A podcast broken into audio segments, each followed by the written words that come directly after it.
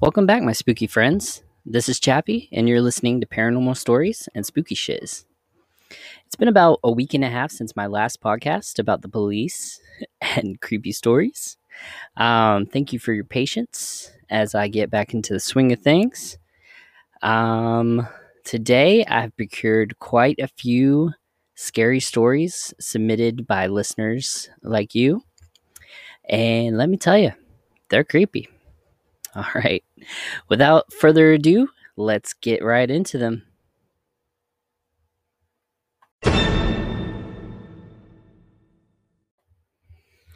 All right. Our first story comes from a submitted story called The House. I have some spooky stories to share, but I'm not sure if they're spooky enough. They happened in my house, especially in my bedroom. The most memorable one is that when I was about to go to bed, as I was putting my head on the pillow and closed my eyes, I could hear noises. And not just any noises, these were clamoring noises, as if they were invisible villagers were having a feast right there in my house. Sounded very merry. I could even hear some music. I thought it could have been the sound from TV, from the neighbors. And then, as I was nearly falling asleep, Suddenly, a voice of a man sounded very scruffy, rough, and husky, shouted, Oi! at my ears. I was so surprised, I immediately woke up and I see no one there, and the noises I heard completely disappeared. Was I dreaming? And when I'm alone in my bedroom, especially around midnight, I love to spend my time scrolling through Facebook or browse the net. Sometimes I could feel something is sitting on my bed. I could feel the mattress around me was pressed down and move as if someone is walking on it. I was so scared. I could I could only said prayers in my heart and then I verbally said, I never bothered you. I wish the same from you. We can share the place and space, but please leave me alone. And I could feel the thing move away from my bed.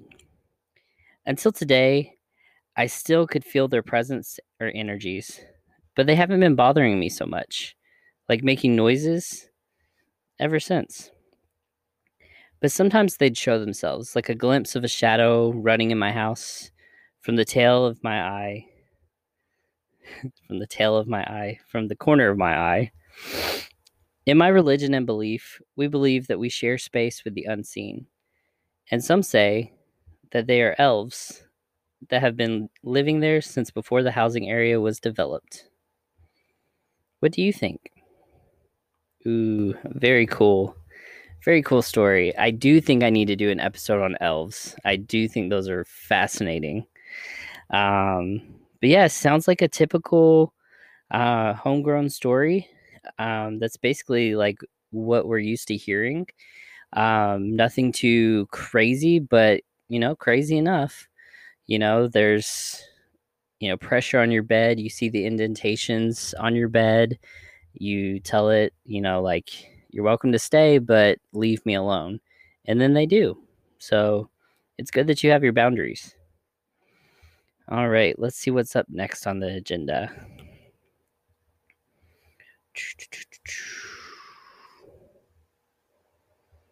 Do, do, do. All right, this one is a legend. The Legend of the Dark Watchers of California. From about Avila Beach through San Luis Obispo and all the way up to Monterey runs the Santa Lucia Mountains. Lurking within these mountains are the strange and mystifying Dark Watchers. The Dark Watchers, or group of mysterious dark human like creatures, who stand on hills, ridges, and peaks of Santa Lucia Mountains, as they have come to be known, are apparently giant human like phantoms that are only seen at twilight. Mostly, they are seen standing silhouetted against the night sky along the ridges and peaks of the mountain range. They seem to be some sort of spirits. When spotted, the beings are usually seen staring off into open air of the mountains, seemingly at nothing in particular, before vanishing into thin air, occasionally right before the spectator's eyes. Who or what the Watchers are, no one knows. Where they came from or why they are here, again, lost in speculation. And what they are looking for or watching is beyond anyone's current comprehension. The Chumash Indians, sorry if I ruined that name, Chumash, Chumash, it's spelled like Chumash. Indians first spoke of them in legends, and their cave painters drew them in their colorful wall drawings. Later, legendary author John Steinbeck described them in his short story Flight. Pepe looked up to the top of the next dry, withered ridge. He saw a dark form against the sky, a man's figure standing on top of a rock, and he glanced away quickly, not to appear curious. When a moment later he looked up again and the figure was gone. Also in 1937, the poet Robinson Jeffers mentioned them in his poem, Such Counsels You Gave to Me as forms that look human but certainly are not human. If Jeffers and Steinbeck ever actually saw one of the Watchers is unknown, but the local legend has been around since long before they wrote about it. In the mid 60s, a Monterey Peninsula local who was the past principal of a local high school saw them while hiking in the mountains. He had enough time to study the dark figure, to see its clothing, and notice how the figure was strangely studying the mountains. When the principal called out to his fellow hikers, the figure disappeared. Other more recent sightings have included a dark hat and cape in the description of the mountain residing phantoms. Very cool. You know, it all starts with something that somebody saw that they cannot explain. That's how these legends come about. But in cases like these, there's so many people seeing the same exact thing that it does beg to wonder what are the Dark Watchers and why are they up there? I digress. Let's get into another listener story. This is called A Soldier's Tale. It's a submitted story. This story takes place while I was serving in Afghanistan. We were in a little known location, or a little location known as Tarin Kowt. It was what's known as a ghost FOB at the time. Basically, a location that was originally manned by the Afghan army, but was taken by the Taliban and eventually abandoned. We took the base back and eventually made it our own to help take the area, which was a huge trade route the locals used to get their goods, and in recent months had been completely stopped due to enemy forces overrunning the area and blocking the routes. Anyway, the night we flew in and were dropped in, in on location with a small group of ranger infantrymen, we had a group of 14 guys who were the first set of people to step foot on the base and to do recon so that the next few flights bring more men to take the surrounding area.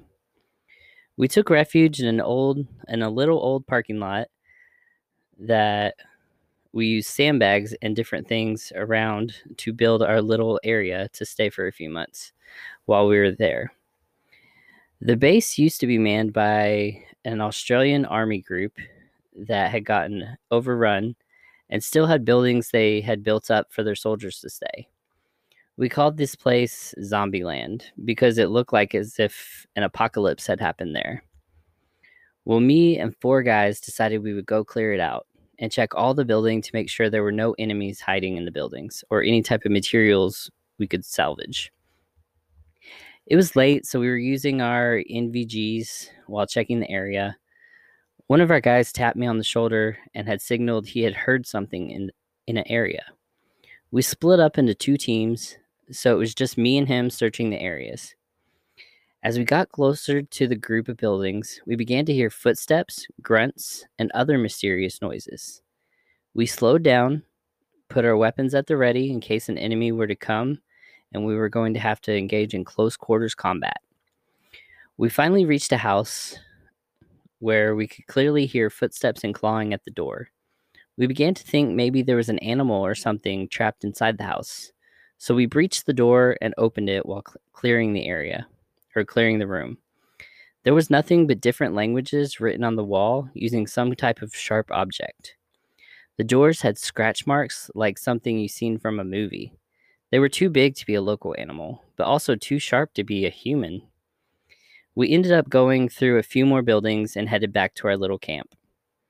We decided to keep this to ourselves just because we didn't want to scare the people who were there with us any more than they had been by just the thought of being stuck in the middle of nowhere between mountains in a hot zone in Afghanistan. The days followed, we started hear started to hear soldiers say they would see someone. Sorry. The days followed, we started to hear soldiers say they would see someone or something moving around and scratching at the doors. It got to the point where no one would want to do this nightly check on the Zombieland area. Me and a group of guys decided to just be permanent on that detail to go do the checks every night. Because, hey, it beat burning other people's shit or digging holes to fill sandbags until your hands bled.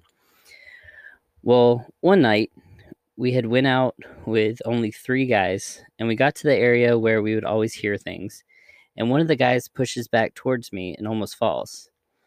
I help him up to get his balance and he whispers he's seen a little face in the window of one of the abandoned buildings that looked like a little kid. I then signaled to rush the building and we and when we and when we did, there was nothing except a little old soccer ball that had collected dust. We then started to hear little giggles and thuds like kids were running around us, but we couldn't see anything. We ended up going back and shutting down all the recons to that location. There was something there way worse than the enemy, and it loved to play games with all of us. Anyway, I hope you enjoyed this story. Ooh, that one is freaky. Oh my gosh. My goodness. Okay. First of all, I couldn't do what soldiers do. Like, they charge in every time they saw something or suspected that they saw something that kind of scared them, you know? They're like, okay, together, let's go find out what it is. Where my mentality would be like, Cool, cool, cool, cool. They've claimed that building, so we don't have to check it. that belongs to the ghost now. so eventually that's what they did, but gotta say, you guys are brave. Um, and on top of that, you know, you're in war, so you're expecting someone to shoot you anytime. So I'm sure that's racking on the old nerves too. But I digress. All right let's get into another story. All right, this one is about a Zoom ghost. My therapist told me that a few years ago she was chatting with a patient on Zoom or video chat whenever the patient said, Who is that standing there watching us? Kind of taken aback that someone was listening to their session.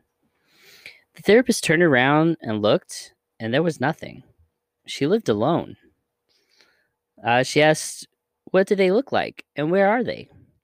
You know, being kind of a skeptic, but also willing to accept, you know, that there's more out there than we understand. She asked her, What do they look like? the patient then said, In the doorway behind you. She is older, short, kind of bigger, short, spiky hair in the back, and she doesn't look too happy with us. The therapist said, Um, I don't see them. But you did just describe my mother who passed away recently to a T. The patient said, Oh, good. I'm not crazy. I just see, see these things sometimes. The therapist said she does believe in spiritual gifts, but whether it's a visual hallucination or a gift was for the patient to decide. But since it was her mom in it, she would lean towards spiritual gift over hallucination. Now, when other patients bring up similar experiences, the therapist is able to relate and let them know the story that kind of sways her opinion now on visual hallucinations. Side note on visual hallucinations, I did talk to my therapist about it, um, and they said they are quite common um, when you're going to sleep to have visual or auditory hallucinations. Um, and not be like schizophrenic or something like that. Um, even during the day, you can have it, but it's kind of the same opinion that this one had, whether it's a hallucination or a spiritual gift. Um, they really can't speculate for the observer. They want you to make your own decision on that. Um, and they said the qualifications for schizophrenia are much higher than just seeing a visual or auditory hallucination. So, put all you clairvoyants on uh, rest easy, or clairaudient people, rest easy. You don't have schizophrenia. well, I don't at least. all right, let's get back into a listener story. This one is called The Little Girl Ghost. All right, scary story time. It was July of 2005. I was on summer break and I was a video game fanatic. Me and a friend decided to stay up all night playing a popular game called Halo. We would spend hours playing the campaign and multiplayer. So, one, we were up, and it was about 2 a.m. My father was gone for a month out of town for work, and my mother worked overnight, so we were alone. Crazed off of soda pop and hot Cheetos, we were deep into the game when suddenly my friend tugs me and asks me, Can I hear that? I stop and listen, thinking he was about to fart or something, and nothing. Well, he shook it off and we continued. About 15 minutes later, he shakes me again and tells me to listen. I pause the game and we stop. Sure enough, you can hear a little girl humming. So in my mind, I immediately think we left a TV on, or maybe one of my niece's toys were left over, so we decided to stop and check it out. We walk around and suddenly it stops. Both of us puzzled, we walk back towards the room and agree that it's probably just lack of sleep messing with us. We get back into the room, and our game was turned off, and the TV was on this blue screen. I looked at my friend, and he's shaking like all the heat has left his body. I ask him what's wrong, and he just points in the direction of my mother's dark room that had been left open. In the distance, you can faintly see a little girl's outline, and the humming started again. We both ran into my room and shut the door and got on my bed. The little footsteps sounding like a girl skipping and these giggles would get closer and further during the time. Then, after a while, it stopped. We both decided we would sit up until sunrise and then leave to sleep at his house. About 20 minutes passed and all the noises had stopped. So we began to watch TV and pretend like nothing was going on until we heard some tapping again at the door. I sounded out, yelling, Mom? to see if my mom had gotten off early, and also asked if maybe a sibling came over to check on us, but nothing. This little knock kept happening on and off for five minutes, until finally we were a giggle and a sound, a giggle and a sound as if the footsteps were skipping away. We ended up hearing my mom come home a few hours later and ran to play outside until his parents came and picked us up.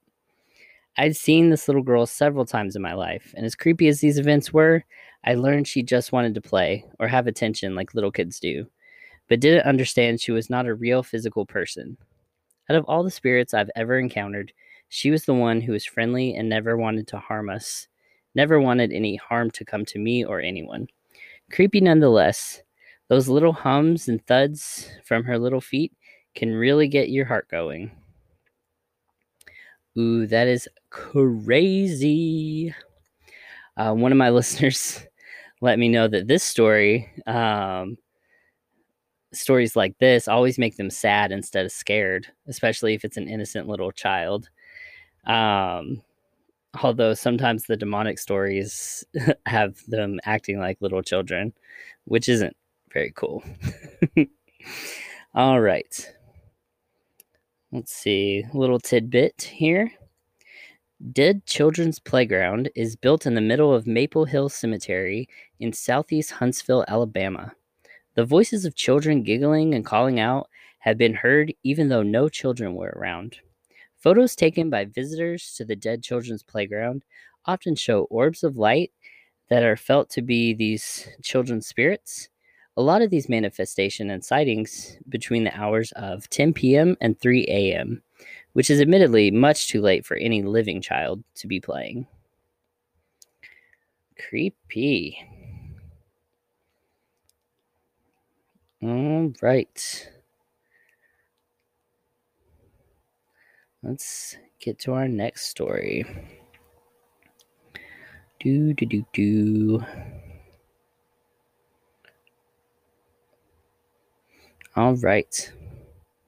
The landlord's ghost. When I was younger, we lived in a little POS house in Texas. I'm assuming POS stands for piece of, but I could be wrong. So I'll read it as written. We lived in a little POS house in Texas. We had a little dog who was amazing and was so well trained that he never once had a problem with acting out or even barking at us. Well, one day, me and a friend were playing outside my house when no one else was home.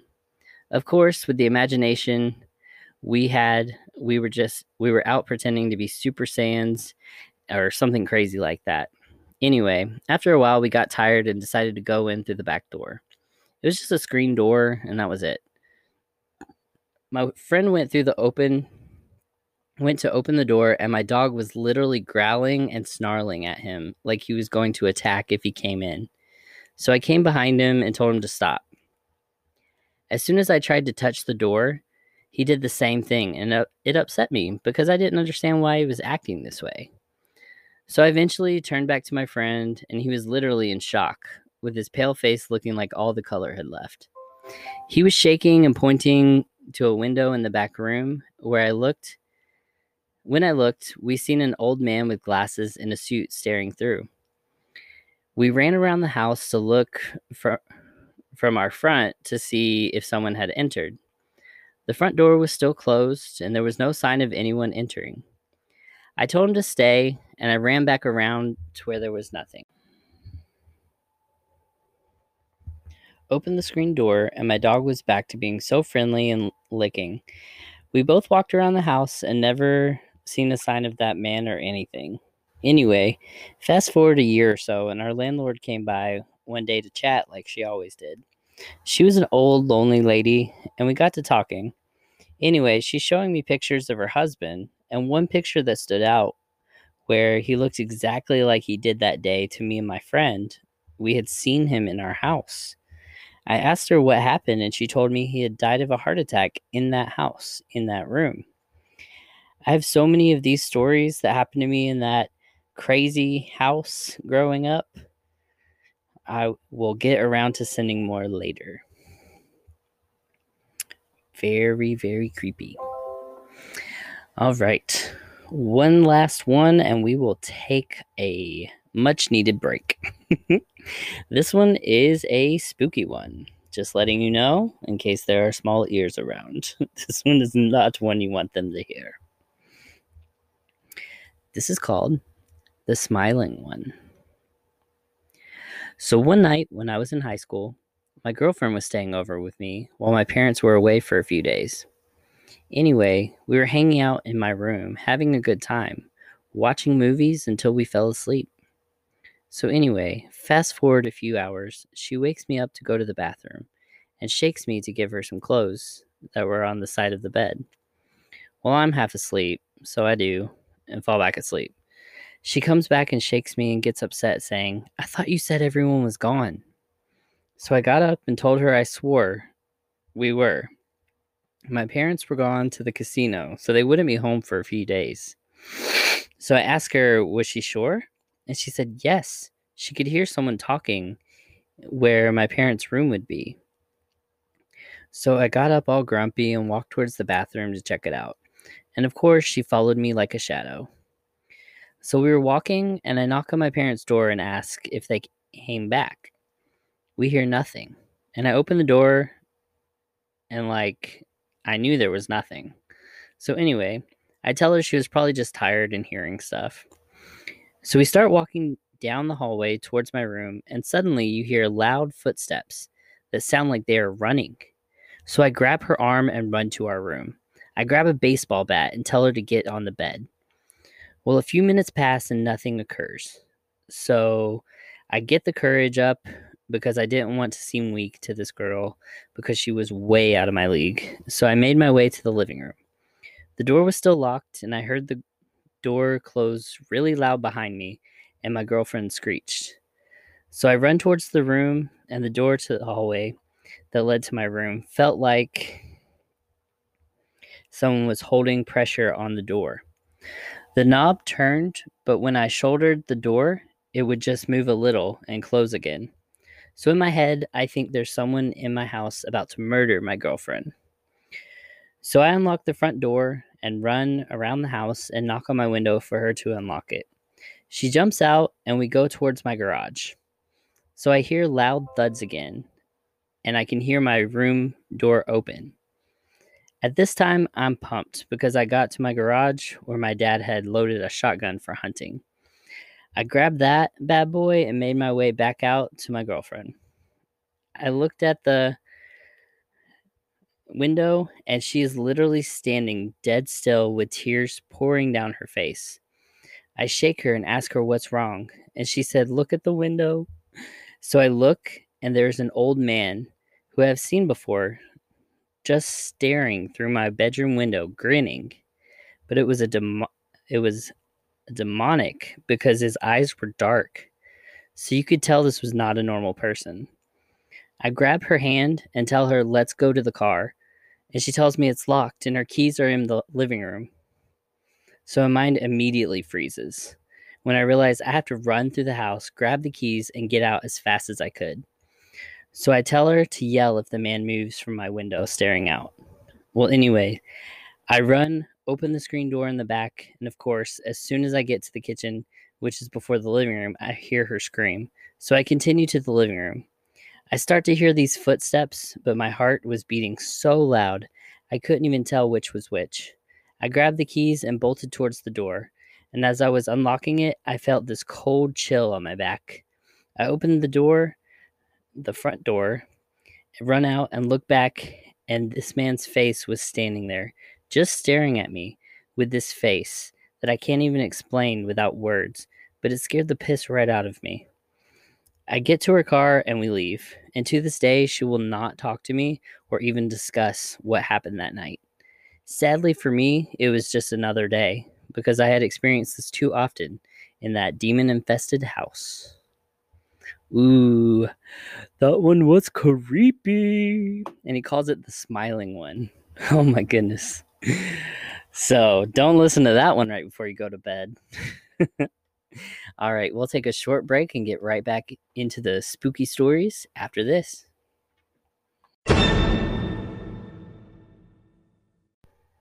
All right, welcome back.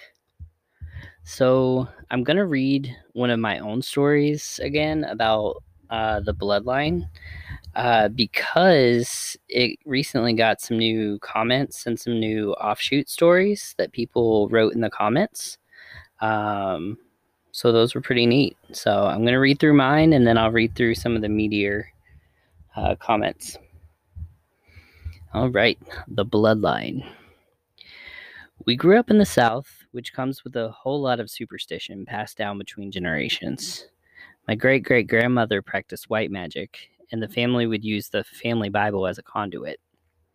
My mom would get terrible nosebleeds as a, as a child, her grandmother would read a passage of the Bible with the intention of stopping the nosebleed, and it would stop immediately. The Bible says that those who practice witchcraft, it follows families for three generations, and if you believe something, you give it power through your faith. This ability to see, to hear, to sense the spirit world was given to my grandmother, my mother, my sister, and me. As a child, this scared me to no end, seeing shadow people during heated arguments in our home. When I would tell my mom, she would tell me to hush and that I had an active imagination. When I got older, my mom brought brought up the subject about what I was seeing, and she confessed she sees shadows too, usually during arguments. She told me of our lineage. The house we grew up in was definitely haunted. Stuff moving by itself, shadows walking the halls, night terrors, but only in certain rooms. I know this was more than just the house. Because when I left that house, my experiences went from a lot all the time to one every now and then. All right. So that was my original story. Um, to speak more in depth on, you know, my mom seeing them, uh, one time, a long time ago, to protect the innocent, uh, her and my dad were having a really awful fight with each other, just like verbally, just very mean. And she's in the middle of this argument and she sees movement behind my dad. And she sees the shadow cross across their open closet and go right behind my dad. And then my dad ended up saying one of the meanest things he could possibly have said at that moment, which she realized was spiritual warfare happening. So she stopped playing. Like she was like, uh, I'm done. You're right. like, I'm not playing this game because this has more to do with other things than us. You know, it's just, you know, made my dad mad. you will participate in this fight. Good times. Anyway, so I had a couple of people um, comment on on this story with similar stories, and then a few that were curious about using the Bible as a conduit. Uh, this person was curious about using the Bible as a conduit, and they asked if I had any books or verses. Unfortunately, due to our Christian heritage, these things were not taught and not passed down. But this other person commented on here and said, Ezekiel chapter 16, verse 6 in the Bible, my mama and mom and me have used this many times. And then they said, I just know that this is what my grandma used but there are many cures in the Bible if you know where to look. So, just for curiosity's sake, let's say we look this verse up. I looked it up the other day, and it's something about, you know, storing mm-hmm. something. I don't know. Let's see what it says. All right. And the way it's worded, I can kind of see how it could be, you know. If we put intention behind these words, maybe. Maybe like a purifying spell. I don't know. All right. The King James Bible, because growing up Baptist, that was the only Bible. and I'll read a couple other versions too. But this one says, and when I passed by thee, and saw thee polluted in thine own blood, I said unto thee, When thou wast in thy blood, live. Yea, I said unto thee, When thou wast in thy blood, live. Ooh, that that feels powerful. I don't know. And when I passed by thee, and saw thee polluted in thine own blood, I said unto thee, when thou wast in thy blood, live. Yea, I said unto thee, when thou wast in thy blood, live. Ooh, goodness. Like on the surface, it doesn't really make sense. But like if you were having some kind of intention behind it and you're commanding it to like live, you know, at the end, that little cap, oof. Freaking that I mean, that could be. That's what this person put. Mm, let's see.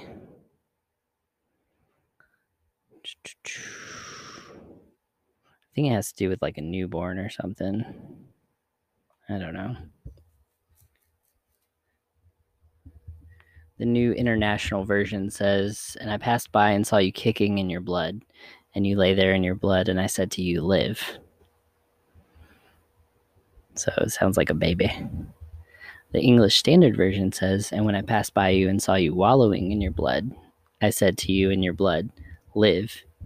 I said to you in your blood, Live. Well, so, I mean, pretty repetitive, but still kind of cool.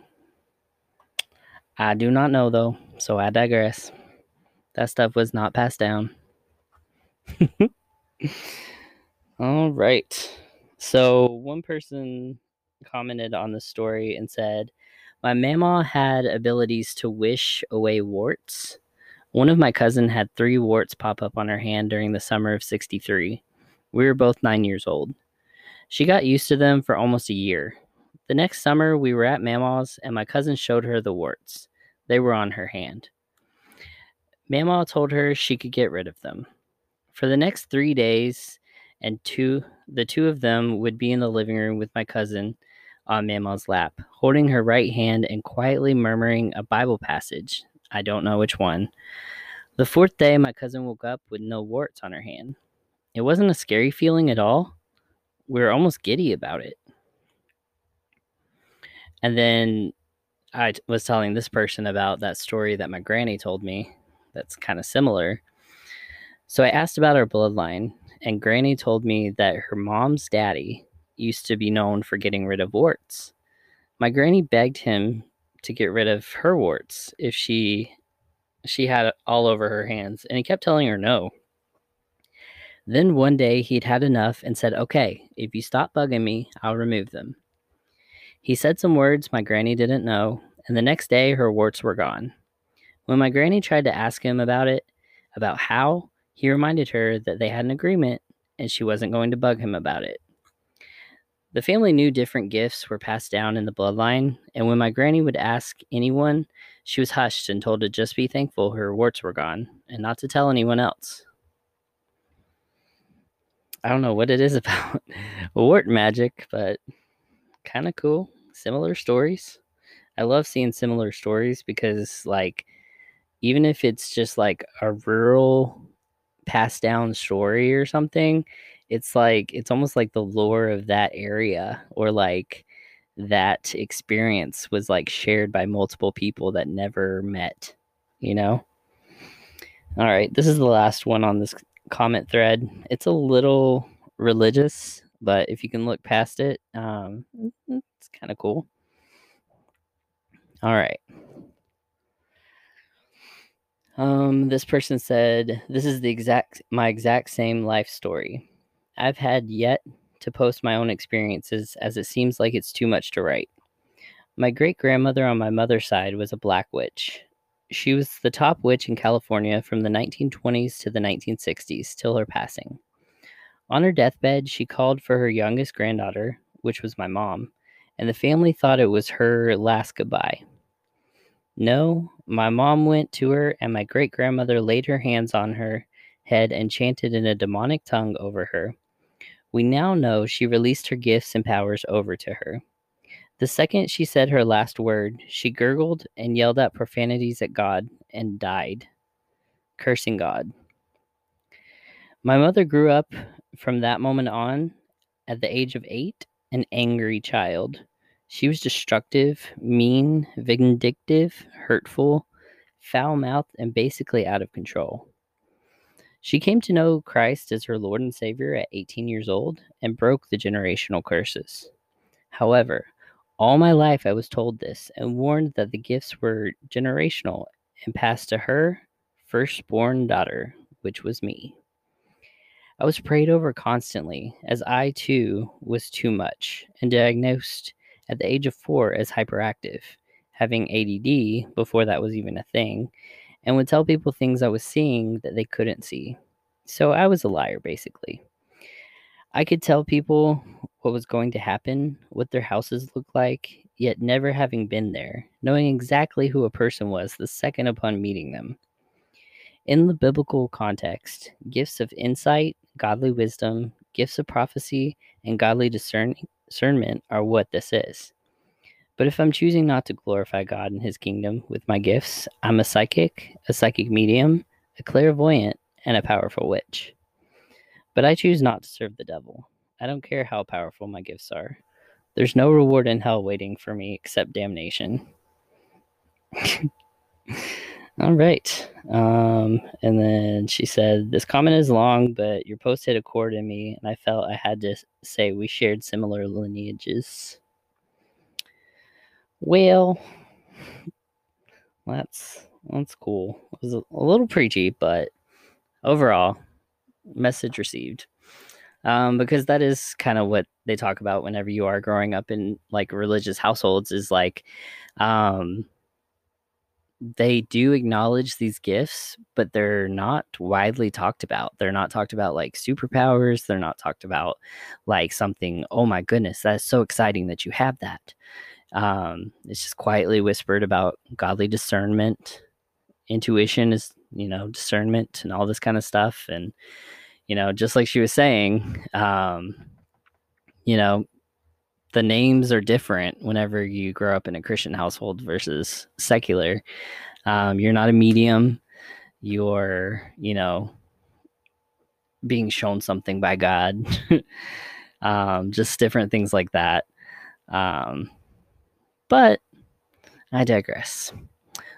Still cool. Still really, really like uh, stories like those.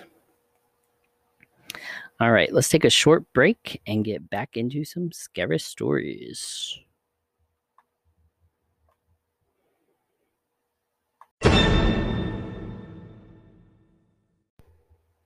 All right, welcome back. All right, the next story comes to us from another group. Um, they called my mother. Not they called my mother. It's called my mother. All right, it begins. I grew up in a home with a mother who was a medium. She was a prolific automatic writer, held large group seances in our home, the whole nine yards. I never had many of the overt experiences that the rest of my family had, but I always was afraid in that house at night. We would also we also had a smoke detector that would go off in the middle of the night, 2 or 3 a.m. It was in the hall right between my brother and my bedrooms at the end of the hall, so it would scare the hell out of us when it sounded. I also had a remote control toy on the top of my bookshelf fire up and began walking around up there once in the middle of the night. My mother saw at least one apparition that she would admit to, and she and father had an experience with a demonic entity one night. Apparently, my brother, who was about five when we moved in, would have people come into his room at night and talk to him. When I was about 10, my parents decided that I was mature enough to babysit my brother on weekend nights, and they would go out. On one such night, I had to use the restroom. We were both downstairs, and the bathroom was in the middle of the house with no windows. I was in there taking care of business, door locked, when my brother came to the door whining for me to let him in, saying there was something in there with him. I, of course, refused. He remained by the door, whining for me to open it. Suddenly, he screeched, saying all the lights in the house had just gone out, even though the lights in the bathroom were lit as normal. He began crying, and I just dismissed him as being a big baby. He was yelling that he was in the dark and was scared, and I yelled, Call the dog to you, dummy. I guess he did, but he was still scared. Finally, he let out a blood curdling scream. There's a hand! I was unmoved, mocking him for being such a big baby. I finally got done and opened the door to find him cowering next to the door, still crying. The lights were on. He claimed they had just come on right before I unlocked the door. He said a white hand had grabbed him on the shoulder from behind. I believed none of it. Years later, as adults, with a number of years of intervening paranormal experiences for both of us, I asked him about this incident. He confirmed that it had indeed happened. I apologize because as an adult, I feel like like crap, knowing I left him locked out there and it was real. Ooh, that one was scary. Oh my gosh. Um, I mean, because I was that little kid that would like scream and knock on the door for people to like let me in and come be safe with them, you know? So I feel for the kid. Um, I've blocked most of that out, but still gives me goosebumps. I got little goosies all over my arm. as I'm telling the story. so, pretty freaky. Definitely feel for you. I don't know. I'm not saying you have to believe every child every time they say there's a monster in their closet, but like, judge the reaction. Like, how does the kid normally act?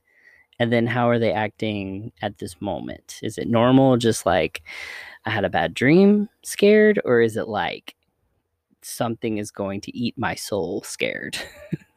Because if it's the latter, I don't know. Maybe let them sleep with you or turn on their light and check everything. I don't know. But yeah, that that's ugh, I did not like that part that was like, there's a hand. so yeah. Um let's keep going. Let us keep on checking. All right. The first time I've come in contact with a spirit and knew they were real, I was attending the Job Corps Center that I had numerous experiences there. So, for starters, our building was one story with a little attic above. I don't know what they used to store up there, but every other night I heard something, someone running above me. It was multiple feet running back and forth, and when I brought it up to my RA's attention, she told me she noticed a few paranormal things going on as well. My second run in was when I decided to switch dorms, dorm rooms. When I moved out of my four bed dorm room, I felt a shift in vibe, something I cannot explain. I got a two bed dorm room all to myself. It was always cold, and up until then, up until I moved in there, I had to sleep with the TV on. Felt like someone was watching me. I slept with my bathroom door closed and my TV loud. Something about that room sent chills up my entire spine. My third experience was after I moved out of that room. I was studying for my CPT, phlebotomy tech cert. We have one door, and you would have to pass me in order to head to the bathroom. The roommate came in. I heard the door open and shut. She made her way to the bathroom. After 10 minutes of having to use the bathroom, I called out her name numerous times, went to knock on the bathroom door. When I opened it, she wasn't there. Later that day, I asked if she ever came to the dorm, and she told me no. She was off campus with her boyfriend. Ooh, freaky. Ooh, here's a little meme that's been going around. Cats do not sleep in the way we think they do. The truth is, cats are interdimensional beings and regularly visit places we cannot. Their eyes are also capable of detecting wavelengths of light that we cannot pick up, enabling them to see energies, spirits, elementals, and more. The same way dogs are our guardians in the physical world, cats are our protectors in the energy world. This is why cats were regarded as sacred in ancient Egypt. Don't know how much of that is true or just made up for this meme, but it sounds cool. As a person that's grown up with dogs and feels very safe in the presence of a dog, um, I can confirm that they are definitely our guardians in the physical world. Um, I'm telling you, if if you got one of your children and they're a sensitive like they they see things you can't. Get them a dog. It'll help them sleep at night. All right. Let's go on to another story. All right. The last two stories I told were of me working at a correctional facility I've worked at and still do. But this one happened after I got home from my shift around midnight. We lived in an old PMQ, which is private military quarters. After CFB Chilliwack closed, and they opened up them to government workers to rent fairly cheaply. I had settled into the living room to have some downtime after work and watch a little TV before going to bed. My son had left some of his toys on the floor by the TV, one of which was a superhero Jeep that had for characters that sat in it. And when you pushed down on them, they would shout out a catchphrase, and the Jeep would beep and drive across the floor. The superheroes were Captain America, Spider Man, Iron Man, and the Hulk. When I was watching TV, sipping on a well deserved whiskey, when all of a sudden I hear Hulk strong. The Jeep beeps twice and zooms across the living room floor. Scared the ever loving shh out of me. I sat there for a few seconds looking at the Jeep and thought to myself, I wonder if it was left on. I got up and checked. Nope, it was off. I pushed down on the Hulk and nothing. I laughed to myself and went back to relaxing. Of note, in this old house, my son, who was very young, would laugh and wave at something in the corner of the living room, and every once in a while you would smell pipe smoke in the kitchen. I guess some of the soldiers who lived in these military quarters stuck around. Ooh, very cool, very cool.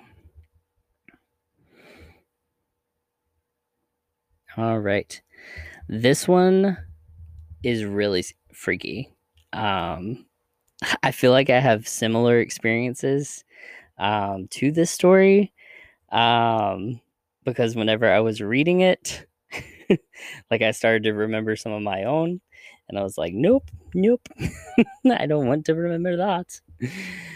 So, all right, let me begin. When I was a young boy, before and up to about age three, I repeatedly saw two men on my family's rear porch who only appeared during periods of rain. There were two old wooden chairs my dad had placed out on the outer two outer corners of the porch, and both were painted green. When the rain would come, I would look out the window and see men, see both men. They were normal sized, but they were solidly green in color, head to toe, clothing included. They both wore pinstripe suits. They also wore straw hats, also green, which I described as vaudevillian in appearance. They both also had canes and would sit in each chair bolt upright with both hands resting atop their canes. They were motionless and either had eyes closed or their eyes were also solidly green. Their faces also had a texture as if it were carved by a sculptor from green clay. I was creeped out by their appearance, but I didn't feel anything overly threatening about them. They gradually faded away as I got older. However, another curious factor there was an apartment building along the way on the drive to my grandmother's house, which I remembered having stained glass windows on each side of the entryway in a cross-hatched diamond pattern, which I habitually told my parents was where the rain men lived. Recently, in the past year or two, my younger brother has also admitted to seeing the rain men as a child. Ooh, very, very creepy. Um, let's see. That one I don't like. I just I don't. um because the eyes I'd never like anything where the eyes are blank or a solid color. Mm-hmm. All right, let's do one more. This one is The Shadow. I didn't know what it's called until much later. I was living in a house in Laguna Beach that had been there since the 1920s. In its history, it had been a speakeasy, a brothel, and a house for smuggling illegal immigrants. One day, my new wife and I were having an argument. I can't even recall what it was about. She walked down the block to get a cup of coffee and cool off, and I was alone in the house. The way the place was built was incredibly haphazard. There was a bedroom and a living room on one side, then a bathroom with two entrances on the other. On the other side of the bathroom was a hallway that had windows in one side and two bedrooms on the other. From my bedroom, I could look across the hall into the bathroom. And then through the bathroom, down the other hall, I was standing at my dresser and I just noticed movement out of the corner of my eye and looked down there. There was, honest to God, this gives me goosebumps, and I'm just typing it. 17 years later, a black figure. It was maybe three feet tall and was only vaguely humanoid. It looked like black scribbles, like someone had scribbled a human shape, but the scribbles moved, like electricity arcing. That's the best way to describe it. There was no sound that I could remember. I distinctly remember when I saw it, I wasn't afraid, just like, what the crap. Then I noticed, then it noticed me looking at it. I can't say it turned around, it just focused on me, I guess.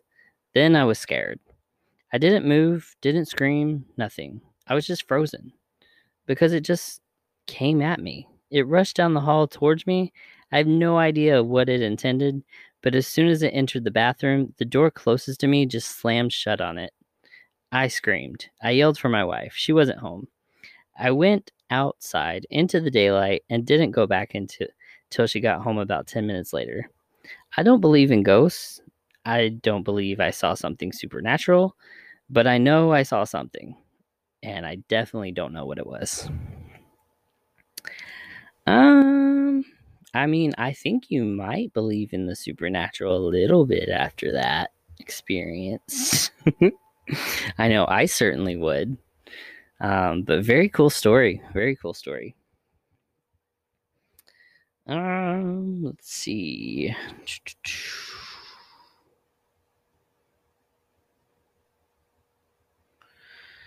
Let's see. Do, do, do.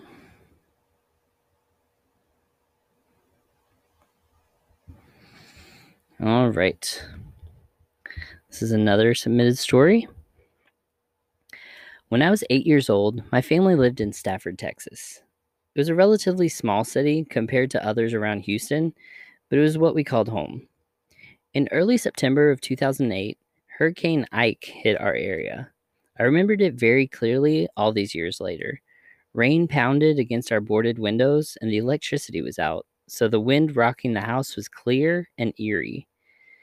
With there being no electricity, my parents had unplugged all of the lamps and electronics in our home, and I was aware of this. It never made any difference to me then, but looking back, I can see how terrified I was and how little logic the experience made. I woke up that night to the sound of a lamp clicking on and off. The only one I had in my room was a clip on lamp that was clamped to the top of my bunk bed and pointed at the center of the room. I loved it as a child of eight because it reminded me of the Pixar lamp in all of my favorite movies. But that night, it served as a source of my terror. I wasn't afraid of the storm itself. I quite enjoyed the sounds of the palm trees tapping against the boards nailed on my bedroom window. But I could definitely distinguish the difference between a tree tapping on wood and the metallic sound of a lamp clicking. At the time, my little sister was only two years old, still sleeping in a toddler bed across the room. At this point, however, she wasn't with me in the room we shared, as our parents had been holding her and comforting her during the storm. Aw, I guess she wasn't the favorite. It was all strange to me as it happened because she was so small and just developing reasoning needed to know that when you rotate the dial on a light, it should turn on. It was at the top of a bunk bed, and I was alone, and I could hear both sounds of the lamp and the tree outside at the same time. Eventually, it stopped, but the tapping at my window did not as the storm raged on. I remember getting up, climbing down my bunk bed so fast to find my family in the living room, sitting quietly. They told me they had been there for hours, it never made sense to me, but for years after, I told my parents the lamp man visited on multiple occasions. Creepy, right? Mm, I don't like when you name them. no, thank you. Mm-mm. Nope. All right. We will take a short break and be right back.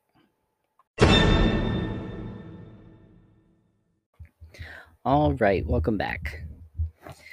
All right, to close out today's episode, I am going to tell you about kind of one of those heartfelt stories.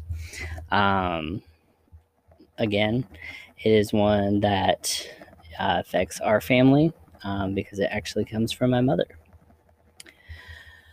All right. As we've already discussed in previous episodes, my mother is a sensitive, um, definitely clairvoyant, definitely knows things that, you know, she has never been told. Beyond pattern recognition, she can just know if a person is good or bad. Um, and then the person she tells us to stay away from ends up proving her right in a very horrible way, usually. Um, but yeah, she's always had this intuition and this like sensitivity to stuff. And again, goes into play with our bloodline and all that that I've mentioned earlier.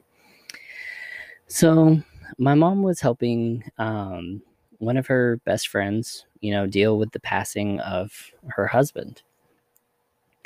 And this husband had cancer, you know, and so she was there for the last few days, you know, as he was passing at home, you know, nothing more to do kind of thing. The hospice nurse, you know, came and went um, just to make sure he was relatively comfortable. Um, at this point, he wasn't really talking or responding.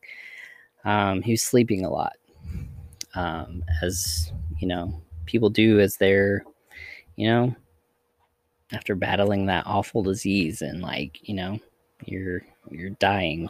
You're pretty much you have days left, kind of thing. So anyway, um, one of the crazy things that like hospice people know and nurses and stuff know is um, her friend was, you know, holding his hand and you know patting his hand and rubbing his hand and just you know just wanting him to know that she was there you know, he wasn't alone.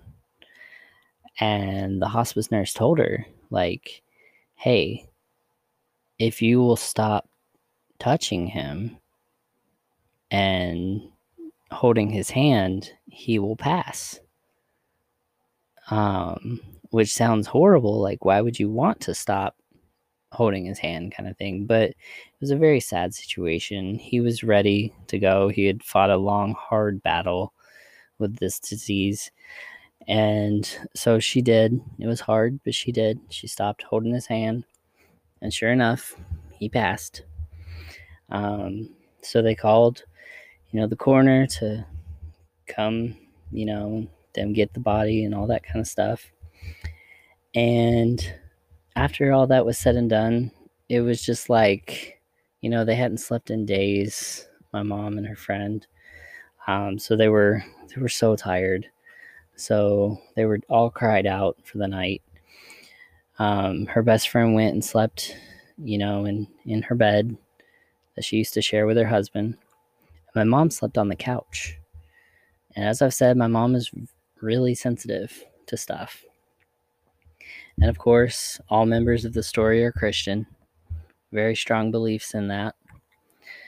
And my mom wakes up from dozing and I mean she hasn't slept in days, so she's tired. But like suddenly she hears his voice and he's not sad, he's laughing. And he's going, Wow, wow, it's all real. I can't believe it's all real wow, this is beautiful. And of course, you know, and it was his voice. It was clear as as if he were in the room with my mom. And she kind of, you know, she stored that away as something that happens and she wasn't going to tell anybody, you know. Um because honestly, if she had went and told her friend at that moment, it, it probably would have been bad timing. Um, there's the point of like people might not believe you, even though you're close and they think you wouldn't lie to them, kind of thing. So my mom just kept it to herself. You know, it's it's a thing that happened that kind of like made her excited a little bit, just because it's like um, whether it was paradise or heaven or whatever it was, it was a good thing. And it was confirmed by him after he died, you know, just laughing and saying, I can't believe it's all real. I can't believe this. This is awesome, kind of thing. So, my mom was intent on keeping that to herself. And about a year later, um, her friend was really struggling. And she kind of brought it up, you know, as people that are sensitive and see things that other people haven't experienced generally do, um, they'll kind of like throw something out there and see if you pick it up or if you're like, no, that never happens. tell us if, you know, we can tell you the story or not. Um, but my mom eventually ended up telling her the story and it brought it brought her friend so much peace and so much closure if you will, that I just think it's beautiful. And like, I'm not super religious or anything like that, although my family is. But stuff like that, stories like that, they give me hope. Not that, like, Christianity is the way, but that there's something more, you know?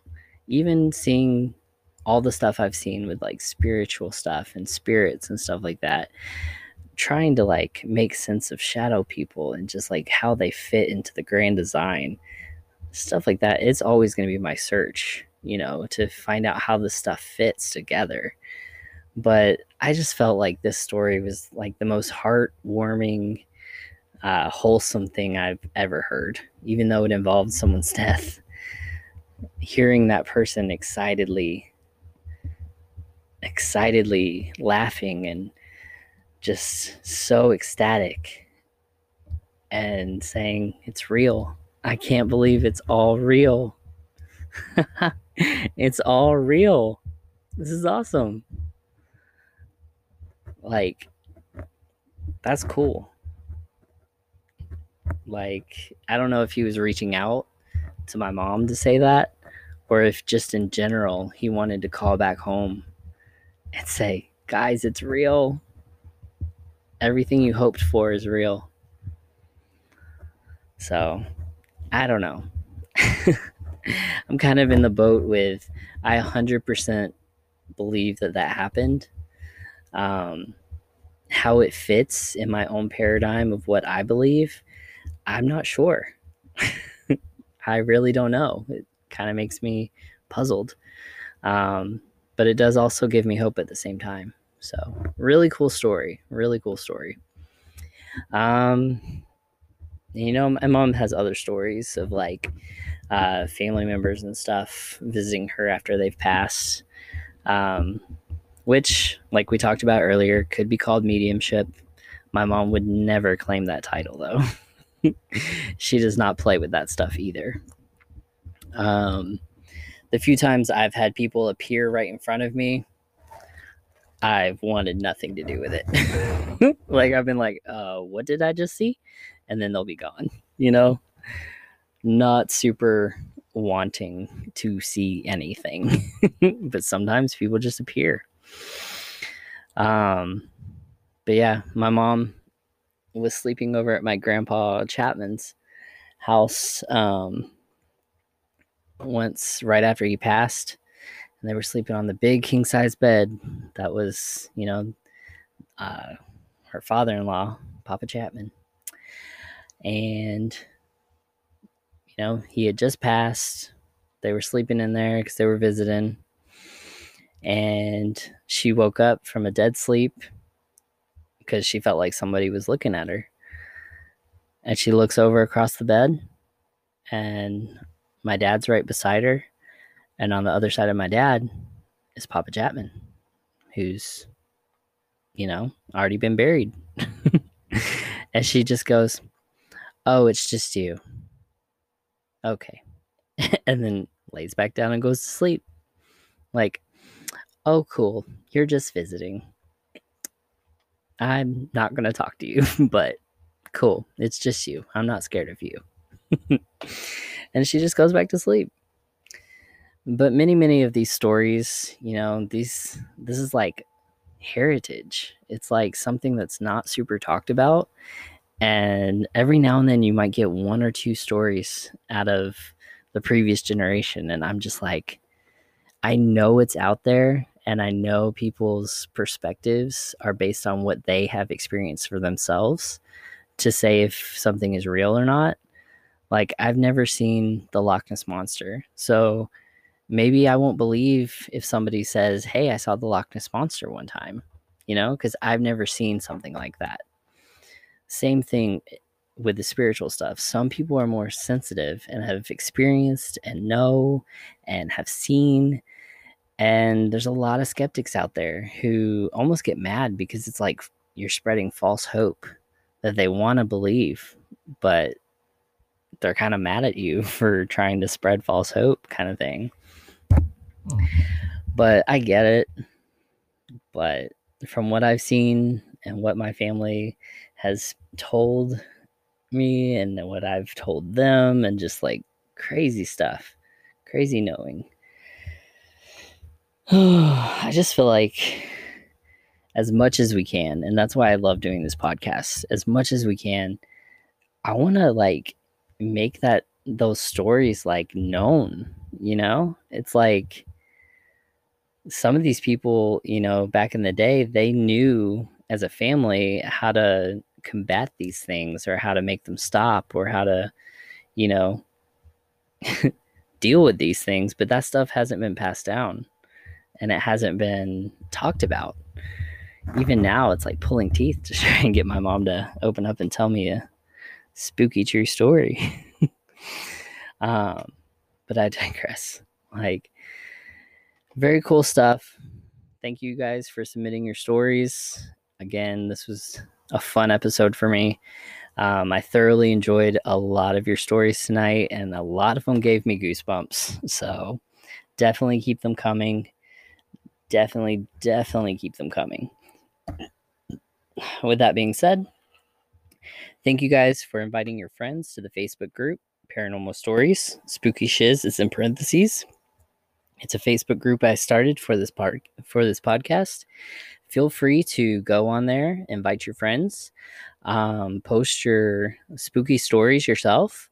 Um, if you want to remain anonymous, which I, I totally understand, uh, feel free to message me your story um, and I'll put it in one of our episodes. Or I've even had people message me their stories and ask me not to share, but it's still cool to get that verification or that like not verification, but like confirmation of like this story has happened to someone else too, kind of thing. Like we all have similar experiences once we start opening up about this stuff. So very, very cool. Very cool. Um, in other news, we are planning an excursion as a group uh, to Waverly Hills Sanatorium uh, this spring or summer. Um, of course, dates are tentative right now, and you know those dates fill up quickly and we're not in charge of any of it. So that's what makes it great about just putting the invite out there. Um i'm planning on going looks like tentatively april 17th um, but I will put a confirmed date on the Facebook page once I have decided and purchased my ticket. And then everybody that wants to purchase a ticket can through that website I put on the Facebook page. Um, that way, everybody's responsible for their own kind of uh, money and all that. No, no, money has to switch hands. Uh, you're just paying the actual place, the actual haunted place that you're going. Um, and if it's just me and a bunch of strangers, I'll have just as much fun. But if it has a bunch of people that have listened to the podcast, that'll be even more fun. Um, all right. So until next time, I'll try to not space out my episodes as much as I did this one. There's a lot going on. I think it was like a week and a half break, two week break or something. So I'll try to make more uh, within the next week or so. All right. Again, thank you for listening. Thank you for joining the Facebook page and inviting your friends. Thank you for submitting your stories. And of course, stay spooky, my friends.